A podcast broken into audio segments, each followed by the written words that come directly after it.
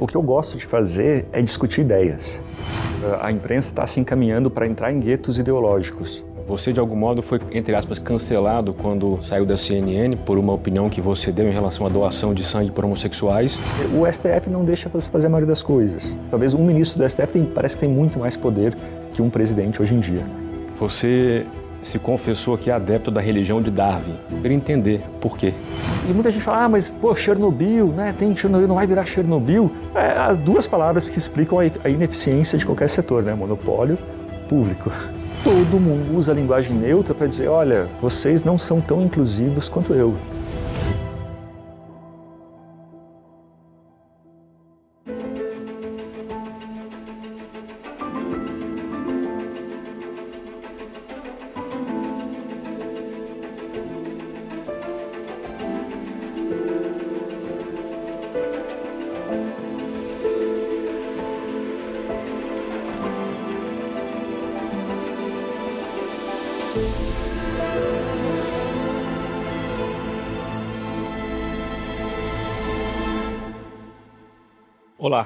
Hoje no Contraponto eu vou conversar com um jornalista e escritor curitibano que ganhou fama há alguns anos com a publicação do seu Guia Politicamente Incorreto da História do Brasil, livro que foi carinhosamente chamado de Uma Singular Heresia Perdida em Meio ao Mar de Unanimidades.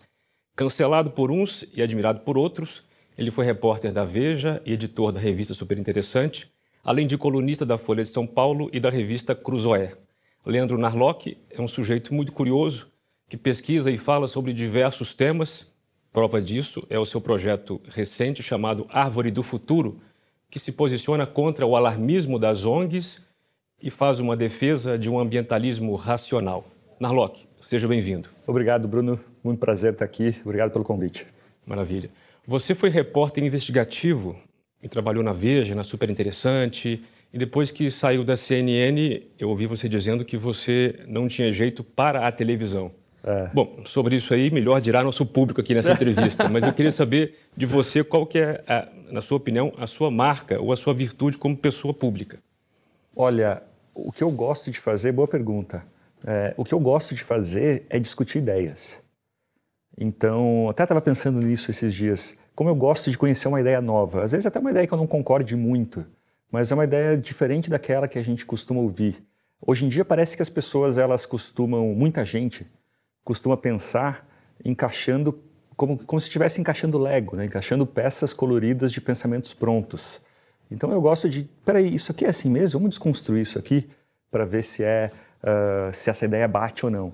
Então Uh, tem, tem, muito insight, assim, né? Tem muita é, novidade, muita teoria nova que me, que me encanta muito, né? Você já disse algo como a imprensa hoje é um conjunto de guetos ideológicos, cada um falando para o seu próprio público. Você é jornalista, eu queria saber de você qual que é a sua projeção para o jornalismo do futuro. Se ele vai se concentrar, como parece hoje, na minha opinião, é, em iniciativas que ganham um formato de redes sociais ou dependem delas para se divulgar, ou se vai haver uma convivência por muito tempo ainda com o que a gente chama hoje de grandes veículos de imprensa? Sim. Olha, a minha previsão não é muito otimista. Uh, me parece que a gente está assim, uh, a imprensa está se encaminhando para ser gueto, para entrar em guetos ideológicos. Né? Então, por exemplo, quando Trump ganhou a eleição nos Estados Unidos, o New York Times teve dezenas de milhares de novos assinantes. Né? Porque as pessoas pensavam, eu tenho que fazer alguma coisa contra o Trump. O que, que eu vou fazer? Vou assinar o New York Times, que era a oposição. É, os jornais, eles perceberam isso, né? Os, todas as publicações, os canais perceberam isso e estão sendo vozes de alas ideológicas. Então você tem no Brasil veículos mais conservadores, mais bolsonaristas, uh, mais de esquerda, mais lavajatistas, né? Isso é ruim?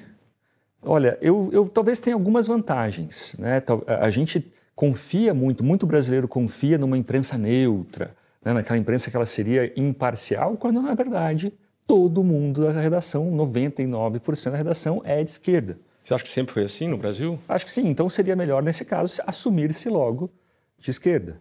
Né? Então é mais honesto isso acontecer. Então você fala, olha, o meu público é conservador, a gente tem notícias uh, do ponto de vista conservador, ou libertário, ou liberal. Isso é honesto, não é nada errado. Né? E talvez nesse jogo de notícias, de, de, de visões diferentes, uh, a gente tenha aí uma verdade, um consenso. Né? Mas me preocupa, sim, o fato da gente não ter mais uma grande praça pública. Né? Hoje a gente tem clubes diferentes, cada pessoa vai para o seu canto e não tem mais uma grande praça. É, as pessoas vão se cada, cada um indo para o seu túnel ideológico sem conseguir, sem saber os argumentos contrários, né? Então, no Brasil, eu acho que tem aí veículos mais à direita, como o próprio Brasil Paralelo, que cumpriram sim uma demanda para mostrar para a grande imprensa que existem outros lados, existem outras narrativas, outras interpretações, principalmente outras soluções para problemas sociais. Uh, mas é sempre bom a gente ter também a, a praça, né, o grande debate. Eu vi numa, numa rede social sua, e já trazendo o tema do seu projeto Árvore do Futuro, o, numa das redes sociais, acho que até da Árvore do Futuro, eu vi uma, uma frase lá de uma ex-alarmista, achei até interessante essa expressão, ex-alarmista Zion Lights. Uhum. a frase dela diz que ser antinuclear hoje é, é, a versão ambientalista do antivacina. Queria que você comentasse essa frase e a importância que eu sei que você dá à energia nuclear. Uhum. É, é, é, engraçado, hoje essa história de ser negacionista, né? muita gente fala disso, toda hora aí fala de negacionista de vacina e tal, mas é incrível como os ambientalistas são negacionistas em diversas áreas. Uh, por exemplo, em relação a transgênicos. Os transgênicos eles evitaram a emissão de carbono, que você usa menos fertilizante com transgênicos porque eles são mais resistentes e você pode usar, você usa menos espaço de plantio para produzir mais. É, tem, tem, ou seja, tem, gente da esquerda mesmo é, já admitiu, olha, isso a ciência é a favor, não, não tem risco ambiental, tem muito menos riscos ambientais que uma agricultura tradicional. E mesmo assim, tem ambientalistas que se negam a ouvir. Né? A gente teve aí, semanas atrás, o, a aprovação do PL que agiliza a aprovação de defensivos. É, veja, hoje em dia, as empresas elas atendem a desejos do mercado que, que o mercado quer hoje em dia? No passado, a demanda era por produtos eficientes, muito baratos, com a menor preocupação ambiental ou para a saúde humana. Hoje é o contrário. Hoje a gente tem aí, a Anvisa só aprova o que for melhor do que um produto já existente, menos prejudicial à saúde. Então, os produtos novos, os defensivos agrícolas novos que estão no mercado, eles tendem a ser, claro que não são todos, a gente tem que analisar, mas eles tendem a ser menos uh, prejudiciais à saúde e ao meio ambiente. E, no entanto, os ambientalistas se recusam a olhar isso, negam toda essa informação e ficam achando que uma maior diversidade de produtos significaria um maior uso, o que é uma bobagem, né? o que não, não, não, não faz o menor sentido. A energia nuclear é a mesma coisa. Tem um livro até que eu prefacei a edição brasileira, o Apocalipse Never, Apocalipse Nunca, né, do, do Schellenberger. E ele fala: olha, é, teve dezenas de protestos contra a energia nuclear nos Estados Unidos.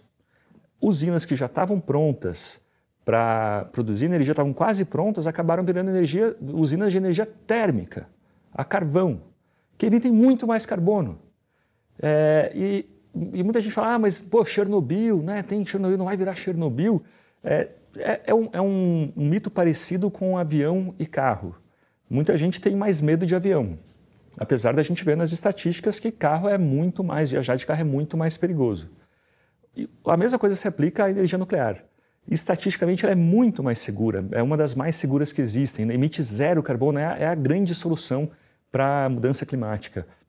Só que os ambientalistas têm um dogma, me, me parece ser uma coisa meio, meio de seita, meio religiosa, de que para a gente evitar o apocalipse, esse suposto apocalipse climático e tal. Eu, eu, acredito que existe sim uma mudança climática, mas não acredito que vai ser um apocalipse que, está ameaçando, a, está levando o ser humano para extinção ou nada disso, é, ou, ou, alguma coisa assim.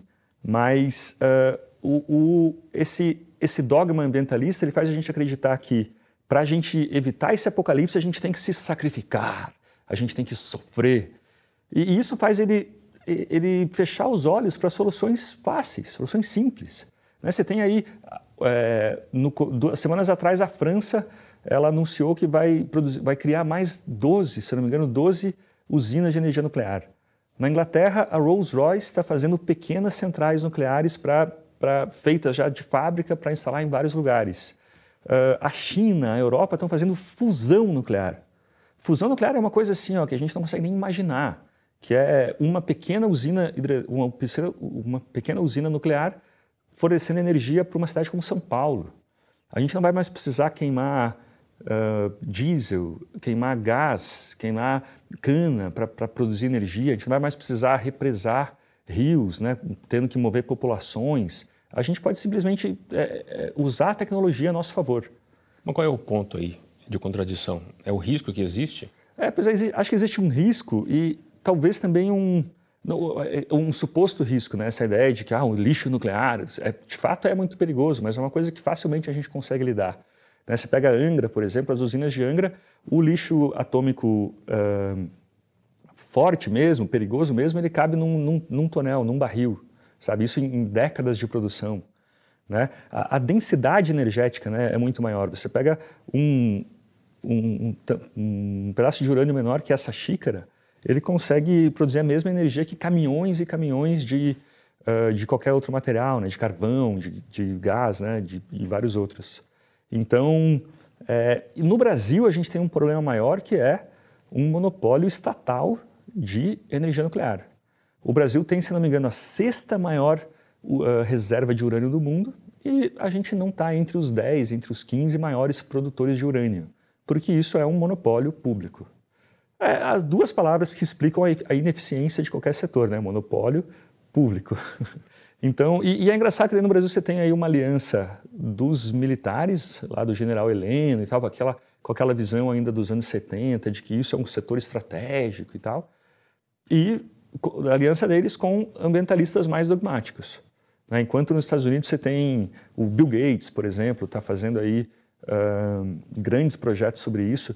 Mas eu vou falando, tá? Se você não me cortar, eu, eu vou falando. Mas tem uma, uma, coisa curiosa, Bruno, sobre isso, que é o seguinte: a, a inovação em energia nuclear é muito difícil. Por quê? Porque inovação é tentativa e erro.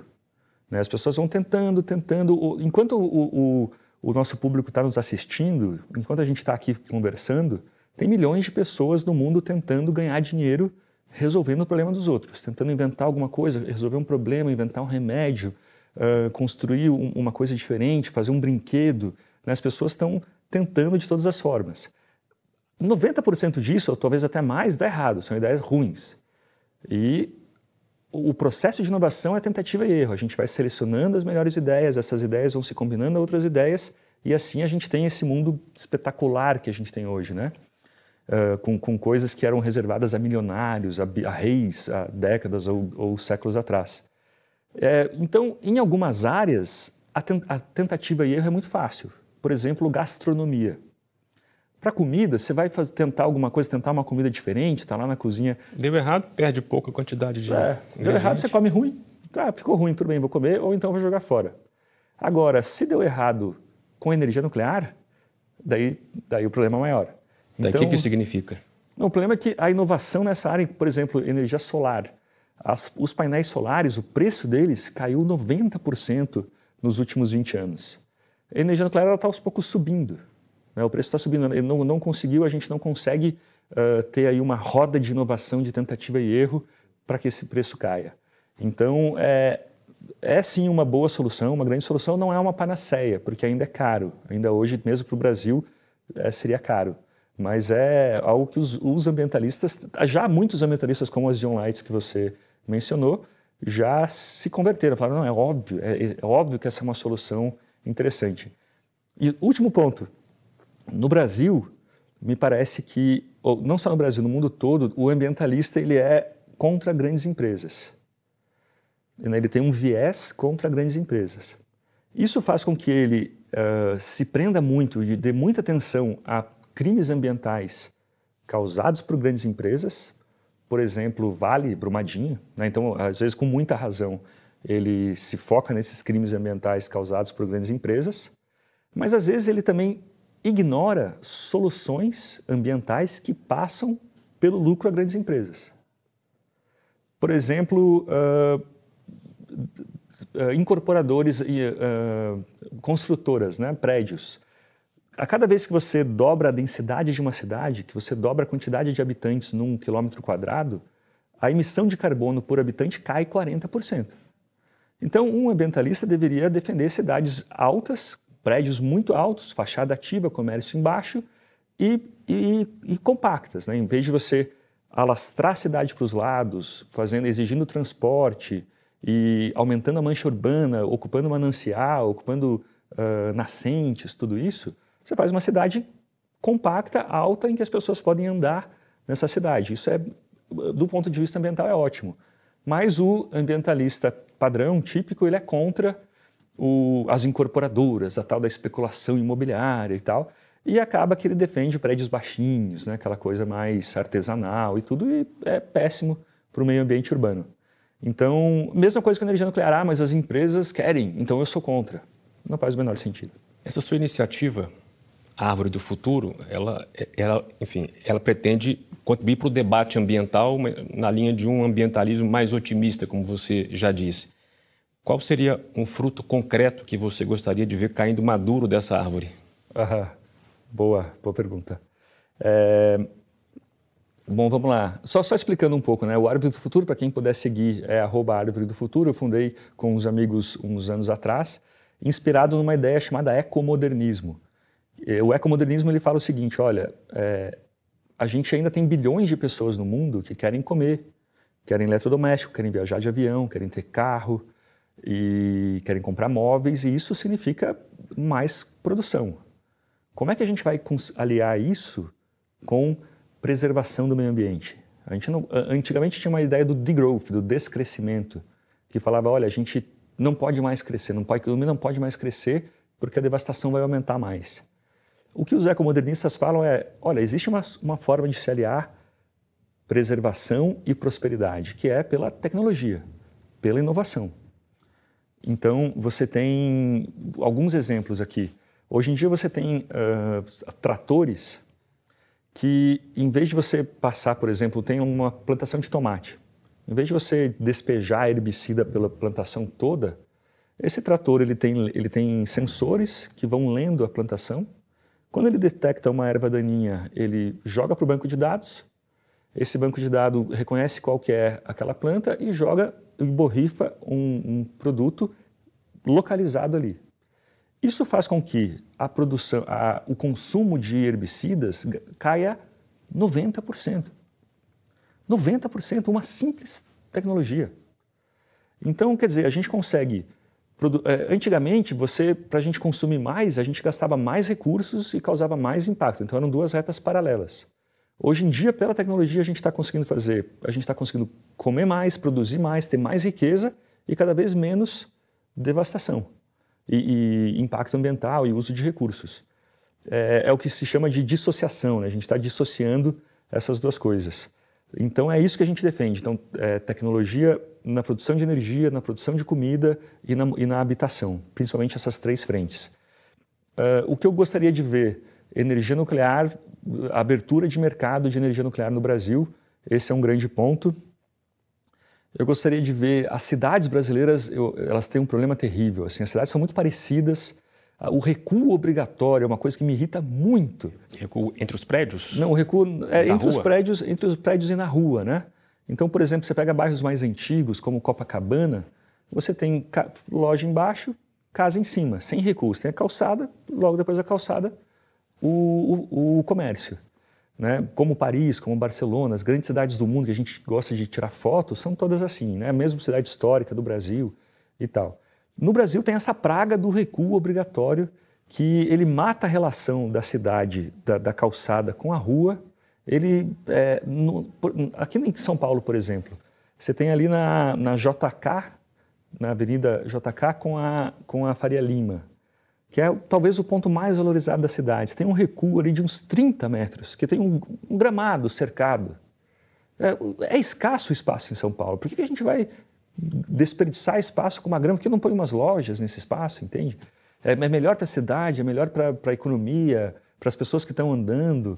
Então, recuo obrigatório eu gostaria muito de ver é, enterrado no Brasil. Você fala e estuda muito sobre ciência também, né? Eu sou muito palpiteiro, né? Você é. agora me descreveu, eu falo sobre todos os assuntos e tal. Sim, mas falo com algum fundamento, não, é, né? não são opiniões soltas né? de qualquer modo. A pergunta é, se a ciência é, são conjecturas e refutações, qual que é a ideia que mais se evita testar hoje? Uhum. Boa, boa pergunta. É, então, é, vamos lá. Eu, eu acredito que a ciência está deixando de cumprir seu papel no, nos casos de problemas sociais. Então, problemas sociais complexos, como, por exemplo, desigualdade entre, entre raças, entre etnias, desigualdade de gênero por, e também, a gente está vendo... O que, o que, vamos, vamos voltar um pouco aqui, né? O que, que é, qual, qual é a grande maravilha da ciência? Ela é uma roda de refutações, de conjecturas e refutações parecido com a ideia de tentativa e erro. Né? Então, muita gente tem várias ideias e a ciência vai aos poucos testando, não, essa ideia é boa, essa ideia é ruim, vai filtrando as ideias melhores. E assim essas ideias podem virar políticas públicas porque elas já foram bastante testadas. Mas hoje em dia é tão vantajoso politicamente você aderir a certas ideias nas faculdades de ciências humanas e é tão desvantajoso você questionar essas ideias que essa, rede, essa roda de conjecturas e refutações não acontece. Você está simplesmente repetindo o que professores querem, querem ouvir, o que os avaliadores do mestrado querem ouvir, ou então o que o pessoal que vai escolher teu artigo na revista científica quer publicar, e essa roda não acontece. Então você tem aí, tem um caso gravíssimo assim em relação a isso, que é do, do relatório Moynihan. Né? Vou contar um pouco, essa história é um pouco longa, mas nos anos 60, um, um sociólogo chamado Daniel Moynihan, ele escreveu um relatório falando, olha, tem, existe um problema grave na família negra americana. A quantidade de pais ausentes, né, de, de crianças que nascem sem a figura paterna, está aumentando muito. E segundo ele, isso estava relacionado a uma, como ele, o, o termo que ele usa é emaranhado de patologias, que era menores conquistas escolares, menor ingresso em faculdade, menor, um, mais desemprego, mais abuso de substâncias e, e tudo isso. É, esse relatório era confidencial, acabou vazando para a imprensa e ele foi canceladíssimo. Todo mundo na época falava assim, era nos 60, entendeu? Falar de família nos anos 60 não estava na moda, entendeu? Não, não pegou, não deu certo. Todo mundo falou, não, mas você está dizendo então que as mulheres não são suficientes, sabe? Entenderam tudo errado é, ele foi execrado e, e, o cara era de esquerda, era do Partido Democrata e tal, e, e mesmo assim não, não foi execrado, ninguém seguiu a ideia dele. Passou 20 anos, a quantidade de crianças que nasceram fora do casamento aumentou muitíssimo em todas as etnias, principalmente entre as famílias negras americanas. E depois se viu que é, o Moynihan estava certo. Isso quem fala são hoje intelectuais negros, como Jason Riley, e o, o John McWhorter e vários outros, né? Então, qual que é a ideia? É, em todas as etnias, a, desestrutura familiar ela está relacionada a, a todos esses, esses problemas sociais. O fato da gente não ter olhado isso, da academia ter demorado para olhar isso, deve ter prejudicado muita gente. Então, a ciência deixou de fazer o seu papel nesse caso. Né? Bom, hoje está em moda a cultura do cancelamento. Você, de algum modo, foi, entre aspas, cancelado quando, quando saiu da CNN por uma opinião que você deu em relação à doação de sangue por homossexuais. Uhum. E, recentemente, aconteceu, eh, no Brasil, aconteceram dois cancelamentos seguidos, uhum. que foi o do Monark, do Flow Podcast, e o do Adrilho Jorge, é, da Jovem Pan, em relação ao tema do nazismo. Como é que você avaliou esses dois fatos, que são diferentes, mas estão relacionados um ao outro, né? Uhum. Bom, é, antes falando sobre o caso da CNN, muito triste, né? Eu ainda, ainda lembro muito desse você guarda, caso. Guarda algo em você ainda? Guarda uma, é, um mau sentimento disso? Sim, sim. É, é curioso porque muita gente também ficou do meu lado, né? Então, ao mesmo tempo que você se sente execrado, cancelado, você sente uma rede de apoio também, né? É, para quem não sabe, você podia explicar o que claro. aconteceu lá. É, não, então, eu, eu, em 2020, julho de 2020, eu, o STF, não, a Anvisa tinha liberado a doação de sangue por homossexuais eu fiz um comentário na CNN apoiando a doação de sangue por homossexuais, mas alertando, olha, homossexuais masculinos, a, a incidência de HIV é maior que a média da população. isso não é segredo para ninguém. Na verdade, eu, o, o, movimento gay tem uma história bonita nos anos 80 de união para lidar com o problema da AIDS, né? A gente viu isso, foi uma história é, é até dá para até diferenciar o movimento LGBT daquela época para o de hoje, né? Aquele ele, ele celebrava alegria, celebrava a tolerância, ele causou uma união entre os homossexuais para lidar com esse problema e de fato funcionou, de fato foi foi uma questão legal. Então eu não achava que isso era controverso, sabe? É, e mesmo assim, é, o negócio subiu, como se eu estivesse falando. Eu usei na época o termo promíscuo, falando: ah, você tem que ter uh, critérios para selecionar, para deixar de fora os promíscuos. Hoje eu não usaria essa palavra, porque não tem o menor problema. Para o HIV, do ponto de vista de transmissão de AIDS, de HIV, não tem o menor problema você ser promíscuo ou não. O problema é você usar camisinha, não. Você ser você tem um comportamento de risco. Sim. Né? Então, hoje eu não usaria essa palavra, eu falaria comportamento de risco. Mas teve toda uma escarcel, como se eu fosse o, o é, homofóbico, que me incomoda muito, assim, sabe? Essa, esse estigma, né? É, mas, enfim, passou, acho que isso passou, já, já ficou para o passado. Sobre esses cancelamentos atuais, eu achei que o, o do Monarque, ele não podia estar tá bêbado falando aquilo, né?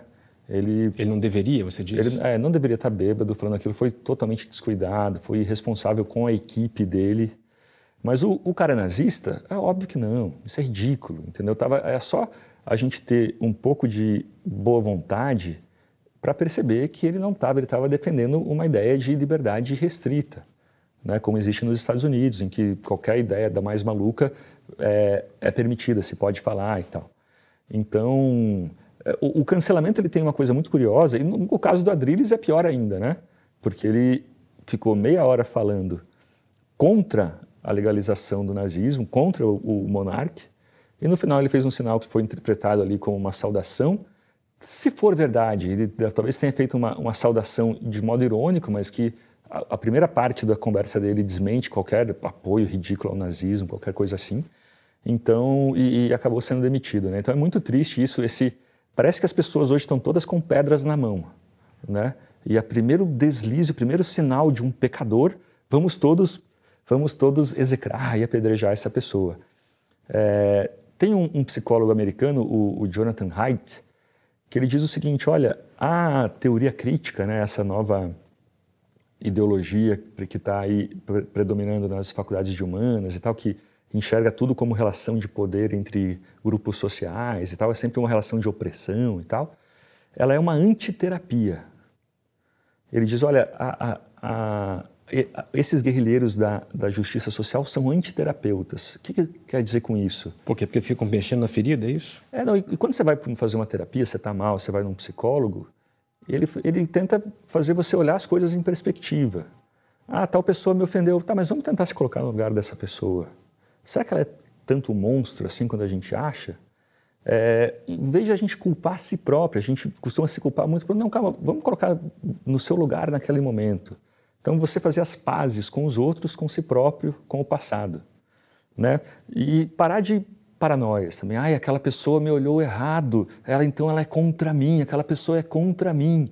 Né? Você vai na terapia para falar, não, calma, ninguém está contra você, você não é tão importante assim para as pessoas serem contra ou a favor de você. E o, a teoria crítica, ela faz o contrário. Não, aquela pessoa está assim contra você. Não, ela falou aquilo, ela é um monstro, ela é culpada, sabe? Então é, é uma visão meio infantil de olhar tudo como se fosse é, motivo para né, para você ter uma guerra constante, assim. É, é, é muito mal, muito ruim para a sociedade isso tudo. Por conta desse episódio da CNN, você acabou criando um curso, né? O Verdades Proibidas. Sim. Queria te perguntar, das verdades com as quais você já se deparou na vida, qual que mais te incomodou? Qual mais me incomodou? Seja é... sincero. É, eu não sei se me incomodaram. Eu, eu... deixa eu pensar. Eu, eu acho essas verdades curiosas, sabe, bem, bem interessantes. E já vou pensar, daqui a pouco, eu, eu enquanto a gente vai conversando, eu vou pensando nisso. Perfeito. Você já disse que o mercado se rendeu ao politicamente correto. Qual é a sua opinião sobre a atuação do Sleeping Giant Brasil? Uhum. É, é mais um desses movimentos que tenta tornar os outros monstros, né? Tenta causar esses boicotes e, e diminuir o leque de opiniões que a gente pode discutir. Né? Então, eh, antigamente a gente tinha aquela, aquela senhora Carola, né? a mulher lá do presidente Dutra, que era contra o lança-perfume do carnaval.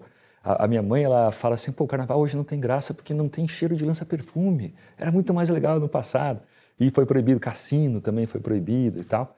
Então, aquela senhora Carola que era contra a mini saia, né? ela hoje ela tem óculos coloridos e um discurso identitário. Ai, mas essa música do Chico Buarque, essa música ela, ela é contra os bons costumes do século XXI, vamos proibir. Sabe? É uma ideia assim de que só é permitido aquilo que é didático, que é educativo. Né? Isso é carolice, isso é careta, sabe? É, é, é, um, é um reacionarismo, não é ser conservador, é, é um reacionarismo. Assim, é um, a ideia de que as pessoas são vulneráveis a, a essas mensagens e tal, a, vão, vão mudar o seu comportamento por causa de uma música. Então é tratar o ser humano de uma forma meio infantilizadora. Né? Sobre as empresas, me parece tem tem aquele caso clássico né, do Machado de Assis, do livro Isaú e Jacó, em que você tinha uma, como que é mesmo, uma confeitaria, se não me engano, uma padaria do Império, e daí quando mudou para a República, ela mudou logo a logomarca para Padaria da República. Tem um caso também que eu li uma vez, até tentava tentando achar essa história e não achei, é, na época do Hitler, tinha, tinha, uma, em 32, 33, um pouco antes, tinha um, um, um senhor que vendia pecinhas de bijuteria com a foice e o martelo. Quando Hitler assumiu, ele botou tudo isso no forno de volta e produziu de novo com a suástica. Então, é, o capitalismo ele é amoral. Ele não é nem imoral nem moral. Ele vai com a ideia que vende mais, a ideia que está que tá na moda, né? E, e, hoje em dia, e assim, se você é uma empresa que tem problemas, que não, não trata seus funcionários muito bem, que não está muito afim de dividir lucros com os acionistas, como é que você pode fazer para melhorar a sua imagem? Ah, adere a um discurso. Adere a um discurso, fala aí, faz aí um, um trainee politicamente correto, né? muda a tua imagem. Então é um, é um, um washing, assim, né? uma lavagem para melhorar a imagem de empresas e que é patético, né? A gente está vendo aí uns casos ridículos em relação a isso. Por exemplo, o caso do Bradesco. O Bradesco, meses atrás, fez, lançou no Instagram uma, uma campanha para não se comer carne na segunda-feira. Daí todo o mundo, a pecuária, o mercado de pecuária do Brasil se revoltou, falando: como assim? Então a gente não vai mais é, lidar com o Bradesco. E logo em seguida o CEO falou: não, não, não, não, nada disso, vamos, vamos derrubar esse vídeo, demite a equipe e tal. Não, imagina, a gente está aqui. Afinal, no que, que o Bradesco acredita? É. E se ninguém tivesse se revoltado, o CEO falaria alguma coisa? Né? E, afinal, o que, que você acredita? Ali ficou claro para mim que é, é, como se diz aquela frase, né? O, esses são os meus princípios. Mas se você não gostar deles, eu tenho muitos outros. Bom, a sua postura pública indica que você é contra a interdição do debate. Eu estou evocando muito seu lado filosófico e confessional hoje. Queria te perguntar: existe alguma ideia que você não aceitaria debater? Hum, acho que várias, né? Acho que várias a gente pode Quais, não debater. É, nazismo, como a gente vai debater uh, vantagens do nazismo? Isso é ridículo, eu jamais conseguiria discutir isso. É, ou então, como aconteceu meses atrás com o Quebrando o Tabu, vantagens do maoísmo, né, do, do da ditadura chinesa do, do Mao Tse-tung. É, não dá para a gente discutir isso, né? você tem lá 40, 50 milhões de mortos, sabe? Então, é preciso valorizar o indivíduo. Tem debates que a gente não pode, de forma alguma, entrar, né? A linguagem neutra, que está hoje em moda em alguns setores, ela acaba criando uma certa má vontade em relação ao movimento LGBT. Tirando os excessos que esse movimento comete, os abusos, a manipulação de estatísticas, há algum ponto, alguma bandeira desse movimento que você defende ou aceitaria defender? Bom, vamos lá. Olha, o máximo que eu posso defender é que a língua não existe um dono da língua. Né? As, os idiomas são um exemplo de, que a gente está falando de inovação, tentativa e erro, de coisas que não surgiram por um planejamento, por um planejador central e sim surgiram das relações humanas, feitas por todo mundo, mas sem a intenção de ninguém. Né? Surgiram das relações. E a língua é semi-alheia, ela é um pouco minha, um pouco sua. É, se eu quiser, eu posso começar aqui a conversar com você em russo. Quer dizer, não posso porque eu não falo russo, não, nem, nem eu, vou entender. É, mas daí eu não posso querer exigir que você entenda ou que você me leve a sério, né? Então, mas então a língua é um pouco minha, um pouco sua. É, a pessoa que, se quiser, ela pode usar a linguagem neutra, todes, qualquer coisa mais ridícula que existir por aí, pode, todo o seu direito. Ela tem, ela tem obriga eu tenho a obrigação de levá-la a sério? Não, de forma alguma. É, sobre a linguagem neutra, é, é, ela surgiu por aí com a ideia de que ela é inclusiva, né, de que ela quer incluir as pessoas. Aí tem uma outra ideia, voltando àquilo que eu falei de terapia, dessa ideia da antiterapia, que é a ideia de que as pessoas são frágeis. É. Na terapia você fala, olha, você vai aprender a lidar com as coisas, o mundo é cruel, tem várias coisas que acontecem, de repente uma pessoa está andando na rua, um saco de cimento cai na cabeça dela, como o Schopenhauer dizia, né? A, a nossa lógica não é a lógica do mundo. Então, quando uma lógica encontra outra, o resultado é sofrimento. A gente se debate contra a lógica do mundo. E é, a terapia mostra que você tem que ser forte. Você mostra encarar o mundo de uma forma mais, uh, mais uh, resistente, né? E já a justiça social fala, não, a pessoa ela é de cristal, ela vai quebrar se você não chamar ela de todes. Desculpa, não vai. É, num programa que eu estava na Jovem Pan o ano passado, a gente entrevistava vários transexuais. E eu perguntava para eles, o que, que você acha de linguagem neutra, todes e tal? E eles falavam, isso é uma bobagem, meu irmão. Isso é uma bobagem, eu tenho um problema muito maior para me preocupar. Então, a minha opinião sobre isso é, a linguagem neutra, ela se vende como inclusiva, mas na verdade ela é excludente. Se uma pessoa quer se mostrar moralmente superior às outras, mais sofisticada, mais moralmente sofisticada, ela usa a linguagem neutra para dizer: olha, vocês não são tão inclusivos quanto eu.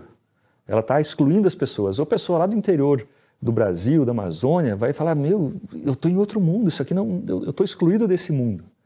Né? Quando uma marca de sucos, por exemplo, usa a linguagem neutra, ela está querendo se colocar acima dos outros. Né? Então isso para mim não é nada inclusivo, sabe? Isso pelo contrário é, é excludente. Tem um, um intelectual americano que ele usa a expressão ideias de luxo que é antigamente a gente usava bolsa de marca para parecer uma pessoa de luxo, um carro e tal, e hoje as pessoas estão usando ideias. Então tem algumas ideias que me colocam acima dos mortais, dos réis cidadãos, né, dos populares. Linguagem neutra é uma delas. Bom, você disse, e é evidente, né, que você gosta de se confrontar com novas ideias. Me parece que as pessoas que se fecham a novas ideias, elas não permitem que vou dizer que a, a, sua mente crie certos anticorpos, né? Aí essas ideias acabam entrando de outro modo e acaba de algum modo criando uma situação confusa dentro delas. Nesse debate hoje, por falar em imunização, em, em vacina de ideias, o debate que se travou hoje, né? Claro que há muitas nuances, mas que se travou hoje entre aqueles que defendem a vacina a qualquer custo, a vacina obrigatória inclusive, e os anti-vacina, qual desses dois grupos você acha que está mais aberto a aceitar ideias contrárias às uhum. suas iniciais? É, esse é um debate do qual eu não participo, eu já já estou em muitos, muitas polêmicas diferentes. E esse, não, esse você me, decidiu não entrar. Muito. Mas eu entendi o que você está me sugerindo. Eu acho que eu concordo que um dos lados é, virou política, né? Então, se você pega, por exemplo, a Dinamarca, que não recomendou, a Noruega também não recomendou vacina para crianças porque não vale a pena nos, nos riscos e benefícios, você vê que lá eles estão muito menos politizados.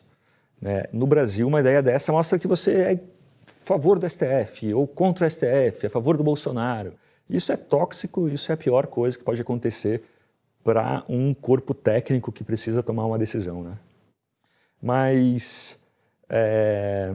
Ai meu Deus, que eu ia falar agora? Uma coisa importante.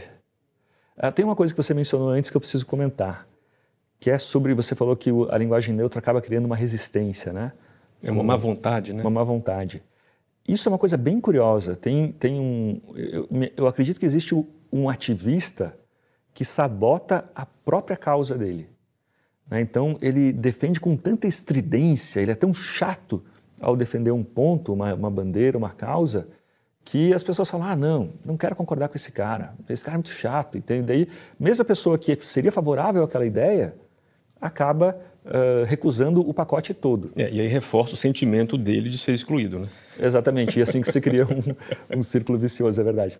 Mas, por exemplo, então você tem isso com o movimento LGBT, como eu disse, no começo ele surgiu como um movimento que, que, que festejava a alegria, festejava a tolerância, a liberdade individual, e hoje em dia ele é o, quase o contrário disso, é um movimento autoritário, né, inquisidor.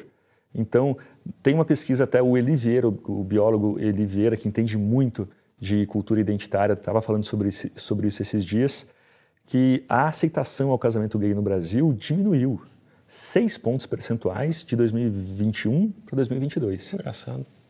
E a teoria dele é que uma das causas para isso pode ser esse estigma que a gente está tendo com ativistas.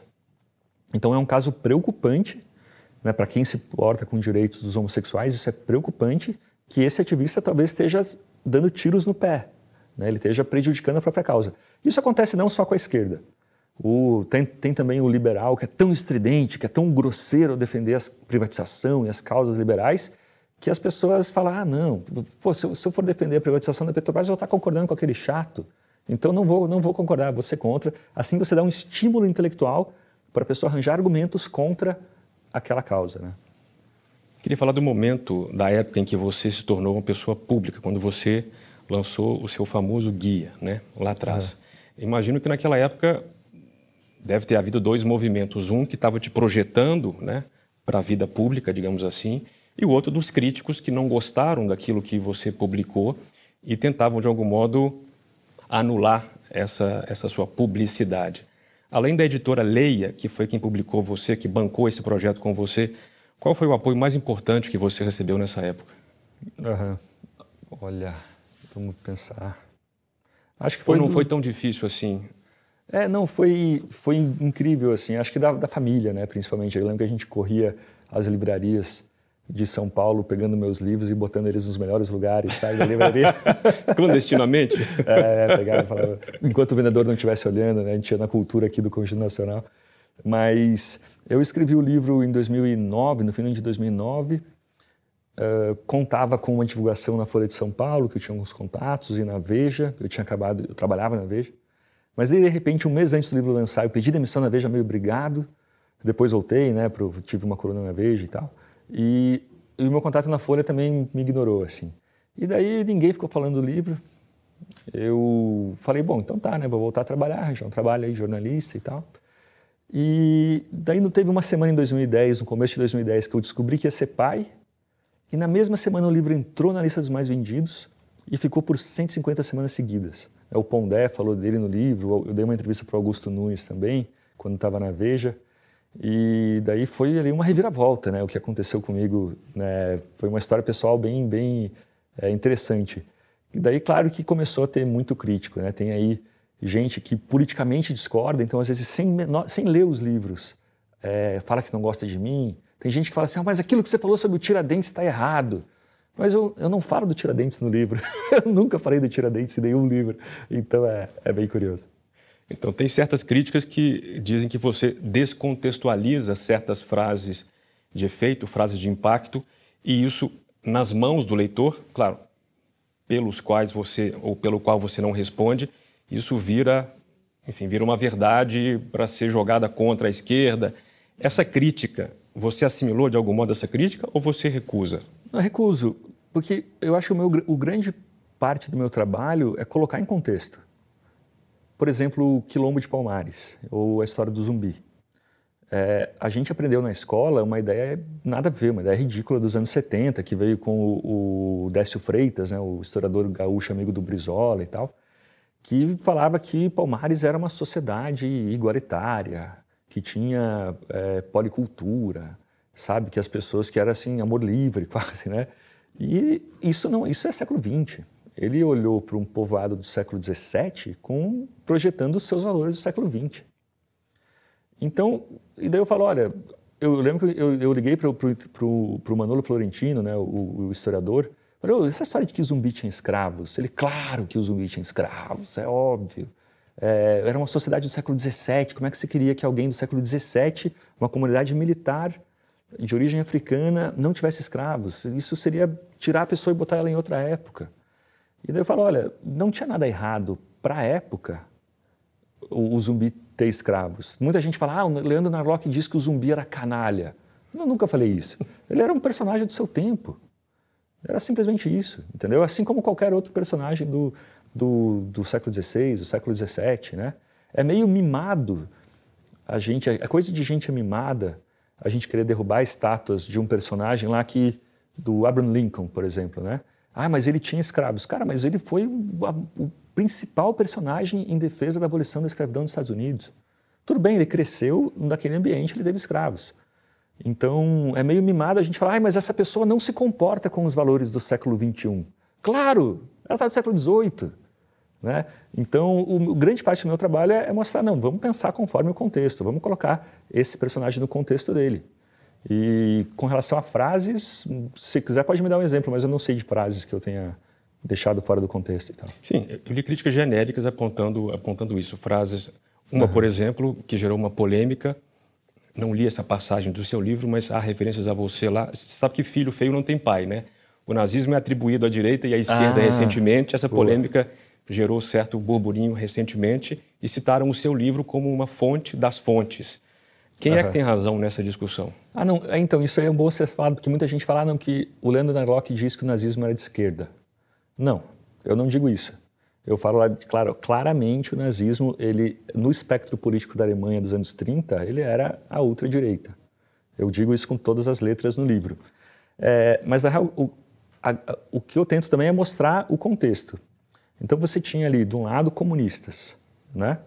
De outro lado, você tinha a velha guarda liberal. O pensamento liberal, que hoje está meio na moda, na época ele era coisa de velho, né? Ele estava ali, já era, vinha de 1890, que foi ali o grande apogeu do liberalismo e tal. E você tinha ali a velha direita liberal que não tinha muitos votos. Então, de um lado você tinha comunista, de outro lado você tinha os liberais e conservadores. Os nazistas chegaram, e aí sim eu digo no livro, como uma terceira via, como uma terceira opção. Entende? Um movimento muito parecido esteticamente com o comunismo. Até tem o Besançon, né, o historiador, que fala que eles eram irmãos é, gêmeos que brigam.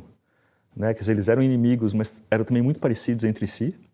O próprio tem até menções a isso que a suástica e toda a bandeira nazista ela foi inspirada em símbolos comunistas e tal.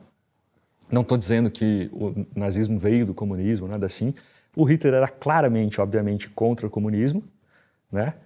Não sei porque a gente tem que falar isso, mas então eu digo, ó, o nazismo, na verdade, era, o, e o fascismo eles eram uma terceira via entre os liberais conservadores de um lado e comunistas de outro.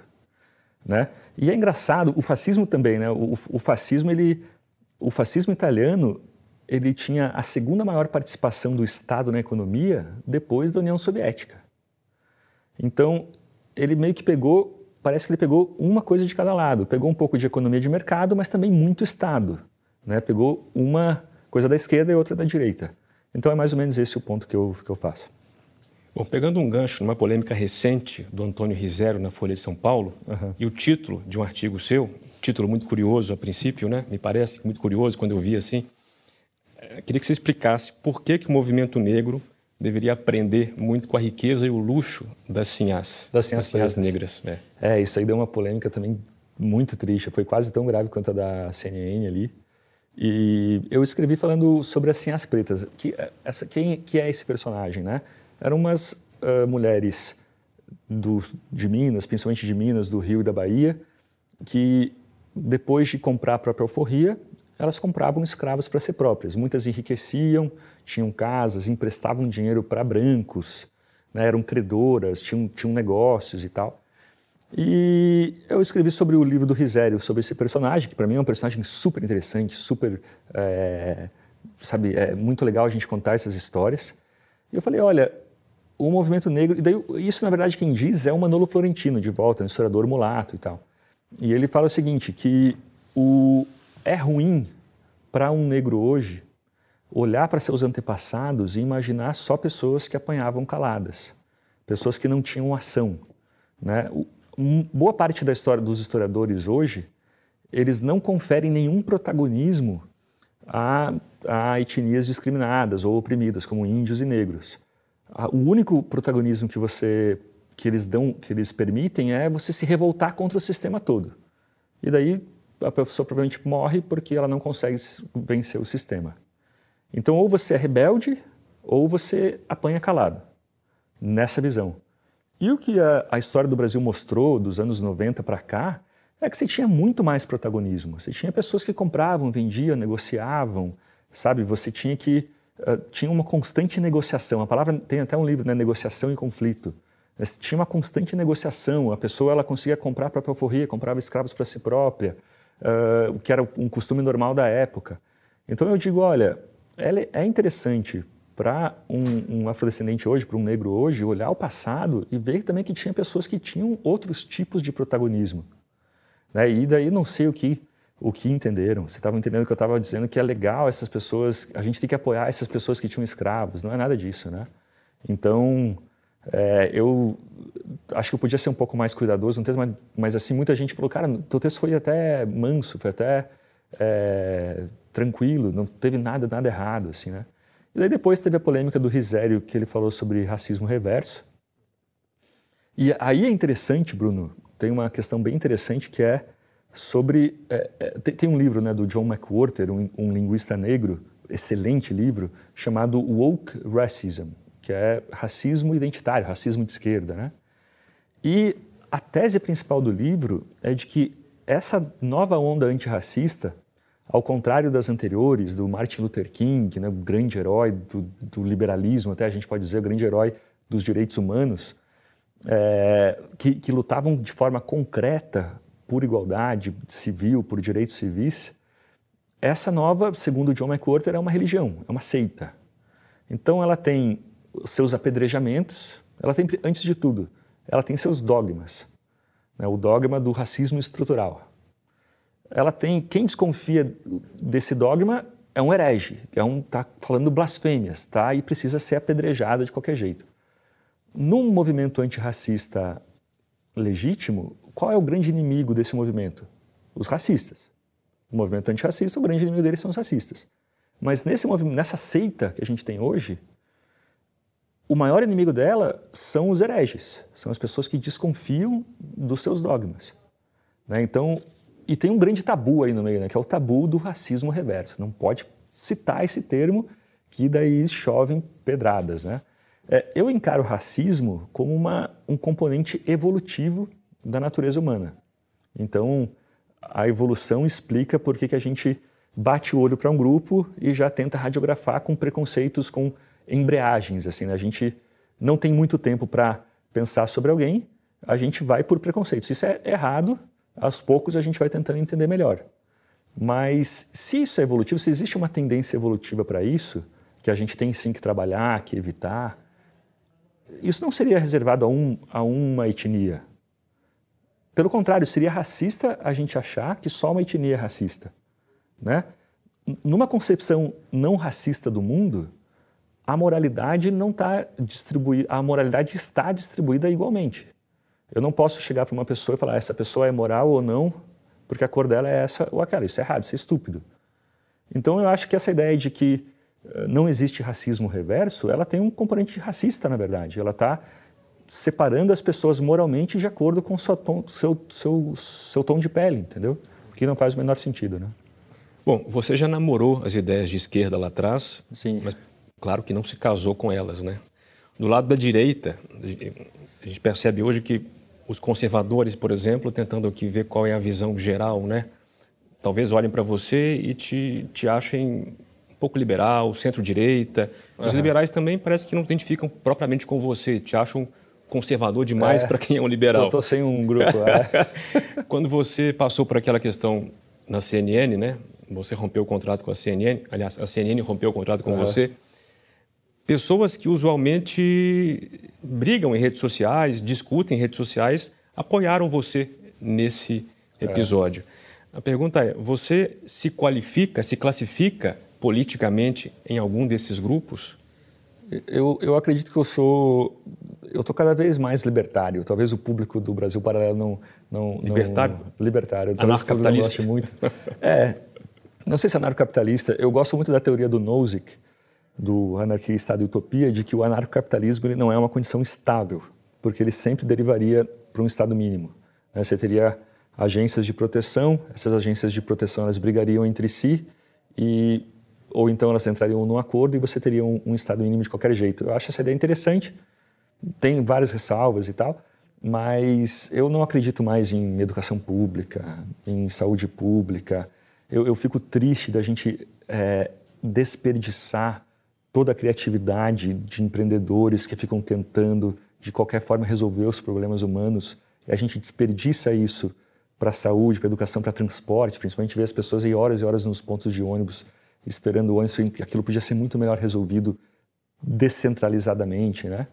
Então, uh, eu acho que os pobres brasileiros, principalmente, precisam parar de acreditar urgentemente em educação pública, sabe? Você não pode ficar esperando no curto prazo. A gente está condenando os, os, nossos filhos a, a serem serviçais, sabe? As pessoas não vão avançar estudando em escola pública ou se pelo menos não tiver um apoio em casa, né? Um grupo de amigos que que de família, de familiares que dão uma educação extra em casa, mesmo estudando na escola pública. Eu acho que a gente tem que contar cada vez mais com mercado, com empreendedores para resolver esses problemas. Tem até um livro ótimo sobre isso, né? o, o, A Árvore Bela, que é só sobre escolas privadas para pobres na Índia, na África e tal.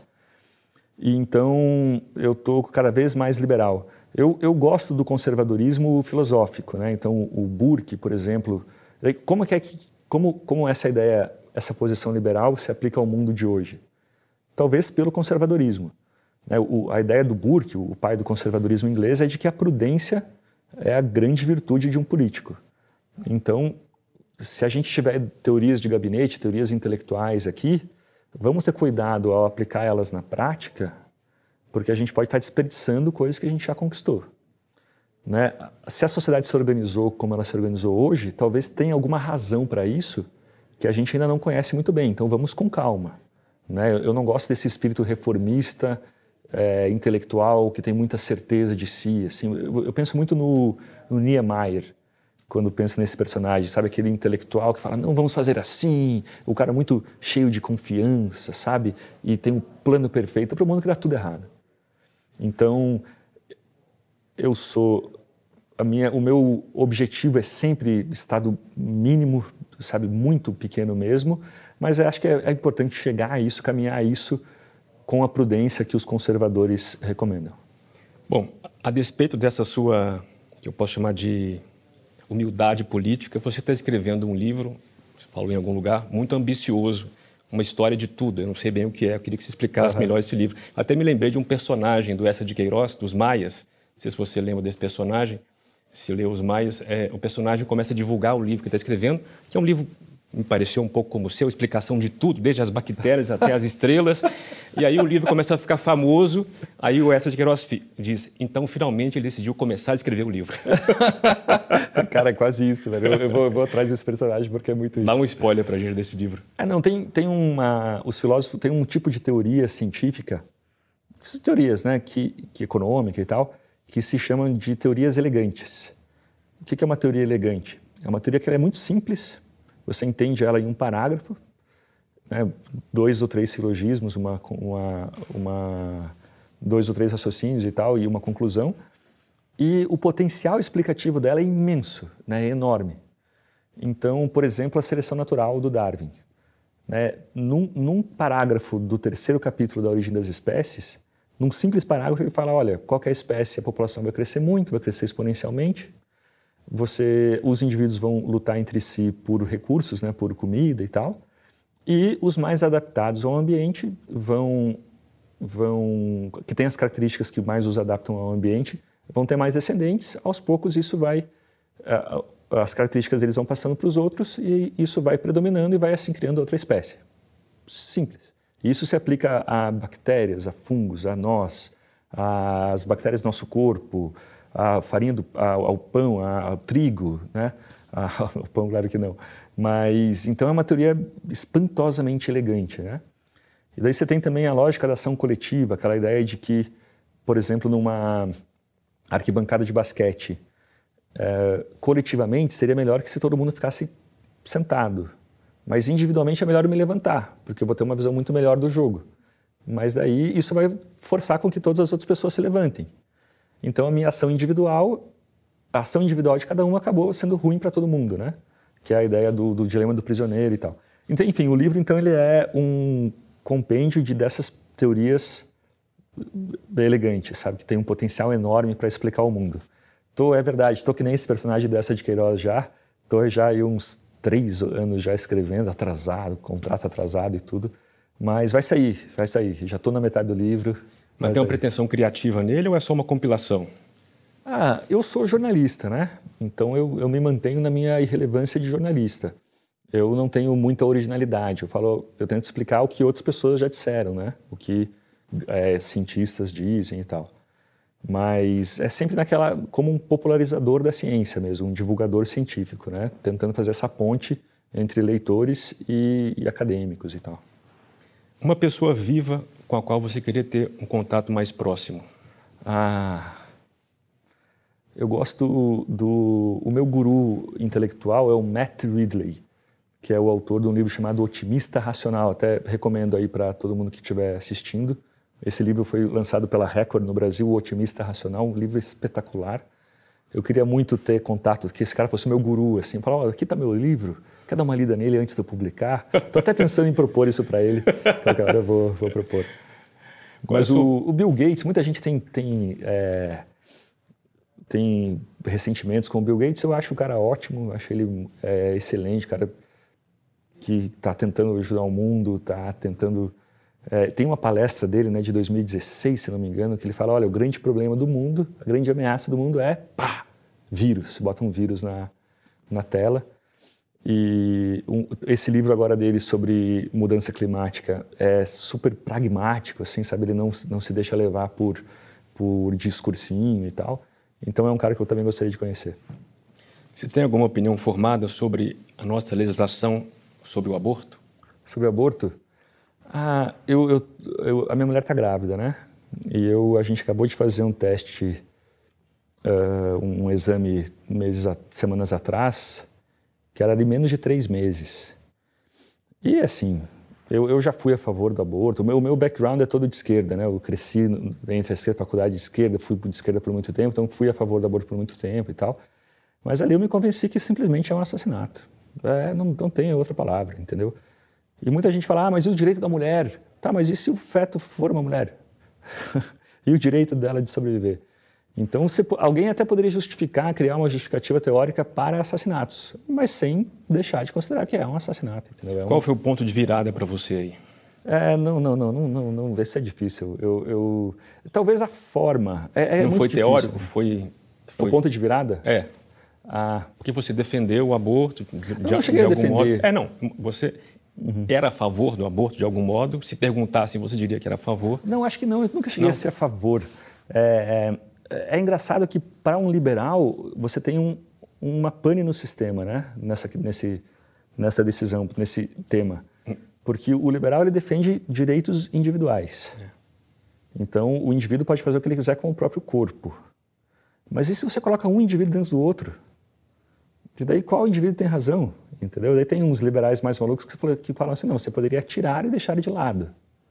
É assim você está usando o seu direito individual sem a, atacar o direito de outro.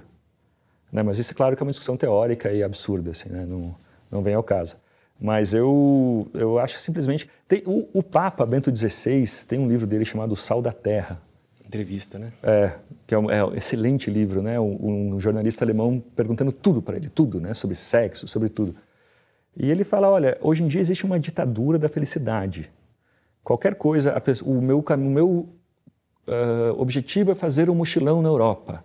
Qualquer coisa que se colocar no meu caminho do meu objetivo de felicidade é um inimigo. Ah, então eu engravidei. Pô, mas eu não vou poder fazer o não vou ter liberdade, não vou poder ter momentos alegres. Então, aquela coisa que está no seu, no seu caminho se torna um inimigo. Eu, confio, eu concordo muito com essa, com essa posição. A gente vê muito isso hoje em dia, né? E é impressionante como, eu, como crianças talvez não deixe a pessoa mais feliz, mais satisfeita com o dia a dia. Né? A pessoa vai dormir mal, vai ter a casa bagunçada, vai gastar mais dinheiro, mas é o que enriquece a vida, entendeu? A família é o que enriquece a vida, isso é, isso é claro, assim, é óbvio. Está virando um tabu falar isso hoje em dia, é. mas é óbvio que é o que enriquece a vida, né? Bom, já que você falou do Papa Bento XVI, você acredita que há vida após a morte? Não. Você pensa nisso? É, eu sou eu sou testemunha de Darwin. Então, eu não acredito. Acho que a gente simplesmente fecha os olhos e desliga tudo. Seria mais fácil, né? Acreditar que existe uma vida após a morte, mas não, não acredito, não. Você disse que não é bom em fazer projeções políticas. Prova disso é que você achou que o Alckmin venceria em 2018. O que, que você tem achado? Eu sei que não é sua área, mas já que você deu opinião sobre isso, te pergunto, o que, que você tem achado da, da aproximação dele com o Lula? Uhum.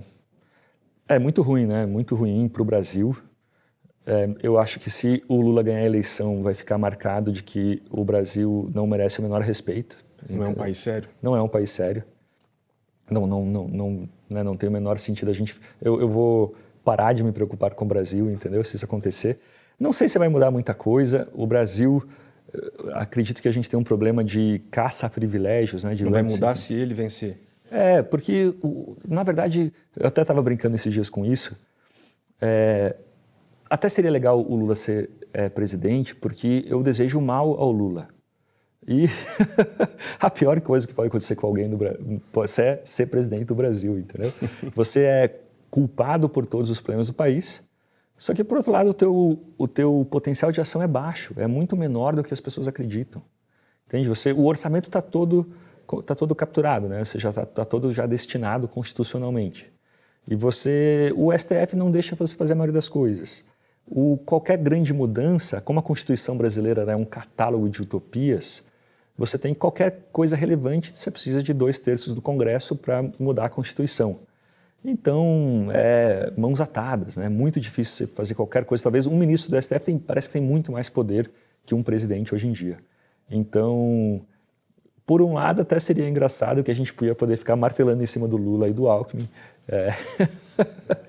mas, por outro, mas um, que mais eu posso falar sobre isso? Enfim. Você se confessou que é adepto da religião de Darwin. Você já também já disse que é, Darwin não é muito bem aceito nas ciências humanas hoje. Eu queria entender por quê. Uhum. É, então, hoje parece que a gente tem aí uns, uns novos criacionistas, né? Antes você tinha lá o pessoal mais evangélico que falava, não, mas como assim? Porque a grande sacada do Darwin, que até é muito parecida com a do Adam Smith, né? Tem um livro que relaciona os dois, que é o seguinte, olha, não, não foi necessário um, um criador onipotente, né? a gente não é fruto de decisões de um criador, de um planejador central. Né? É, simplesmente as coisas foram acontecendo, se desdobrando entre si e por mutação, por seleção natural, por, por vantagens que um, um, um ambiente, um relevo, um clima uh, proporcionavam, assim surgiram as espécies.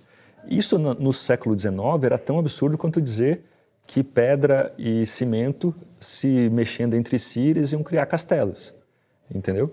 Então, essa ideia de que você não tem um, design inteligente, um designer inteligente, ela é, é, é, muito difícil de se entender, né? Mas, desculpa, perdi a pergunta.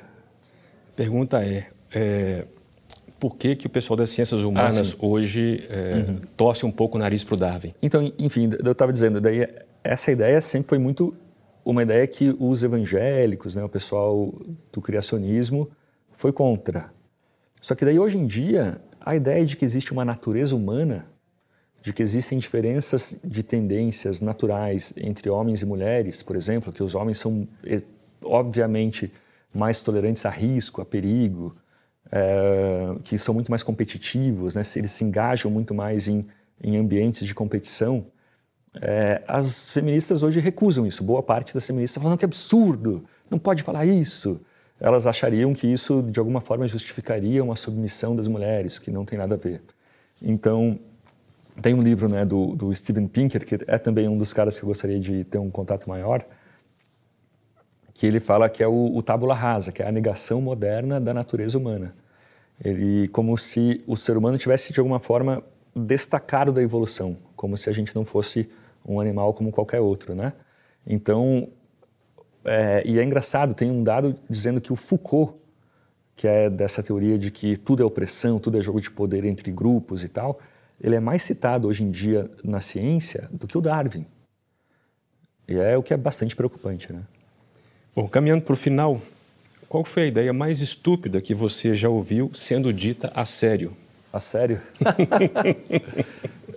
é... Vamos ver. Bom, tabelamento de preço é uma coisa que eu sempre falar, não, não, tabelamento de preço de novo. Isso é uma ideia que há dois mil anos as pessoas acham que tabelar preços vai dar certo e nunca dá certo. Mas é, tem uma ideia que eu acho que é bem, bem curiosa, bem interessante. Um, nos anos 60, teve um, um marxista argentino, se não me engano, que ele propôs o comunismo espacial. O que, que era o comunismo espacial? Ele falava assim: olha, se existirem seres extraterrestres e eles chegarem à Terra, isso mostra que eles são mais avançados intelectualmente que a gente. E se eles são mais avançados, então eles são comunistas. Então a gente não pode temer uma invasão alienígena porque os alienígenas são comunistas. A gente nem sabe hoje se é um programa de humor ou se é, é sério. Chega e fala, peraí, peraí. E a última pergunta, alguma coisa que você disse e que hoje preferiria não ter dito? É... Uh... Várias. Na vida pública ou na, ou na privada também vale? Na privada, muito mais, né? é, na vida pública, o, o, comentário da CNN, eu, eu, eu, falaria ele de uma forma mais, mais precisa. Aquele comentário sobre a doação de sangue para é, homossexuais. Eu usaria palavras mais precisas, mas assim, coisa mais relevante, não, pelo menos não lembro agora. Não lembro agora. Parece arrogante isso, né? Não tem nenhuma coisa que se arrepende. No livro, talvez uma outra coisa mudaria, mas, mas basicamente não. Estamos aí. Tá certo. Leandro. Obrigado. Obrigado. obrigado um abraço. Boa sorte Opa. no seu livro aí. Opa. E a você que chegou até aqui, muito obrigado. Lembrando que toda segunda-feira temos um novo programa Contraponto. Até já.